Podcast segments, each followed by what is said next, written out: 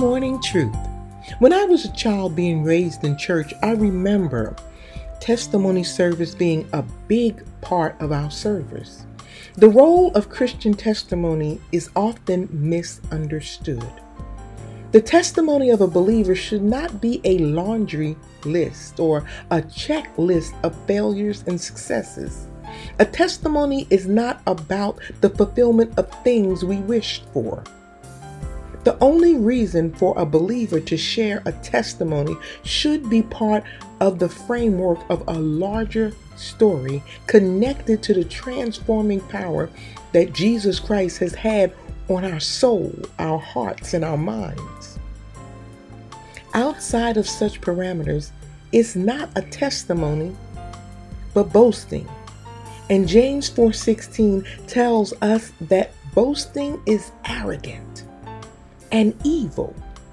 As a believer who is charged to spread the gospel of Jesus Christ, we have to keep our testimony free from arrogance and anything that falls contrary to the righteousness of God. So let me make it plain. If you have acquired success by taking ungodly paths, that is not a testimony, it's just your story. A testimony should not be taken lightly or misrepresented. In Isaiah 8 and 16, the scripture tells us to bind up the testimony. In other words, hold it sacred. But why?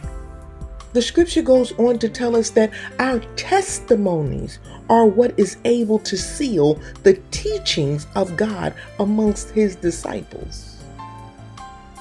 A Christian's testimony should exalt our walking away from the ways of the world and embracing the righteousness of God. By definition, the word testimony means the evidence or proof provided by the existence or appearance of something.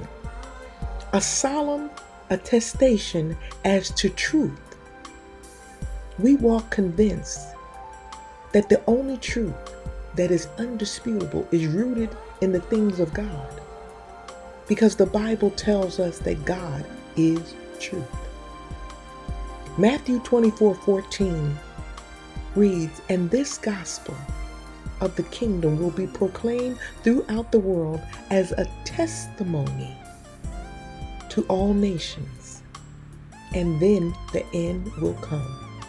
So I urge each of you this morning to stop sharing just your story and to tell your testimony, the impact that the blood of Jesus has had on your soul, the impact that the blood of Jesus has had on your mind and your heart.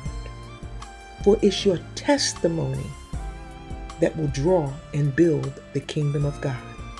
Remember, when you start your day with truth, blessings throughout the remainder of the day is inevitable.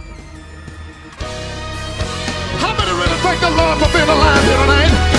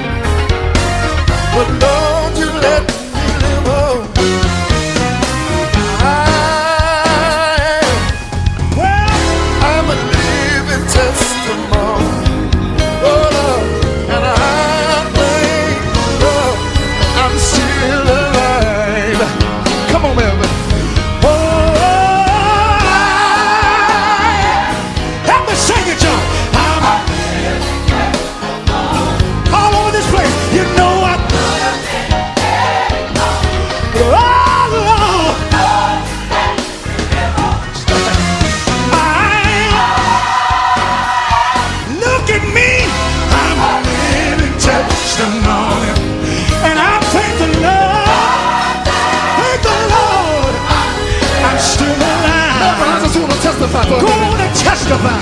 I've seen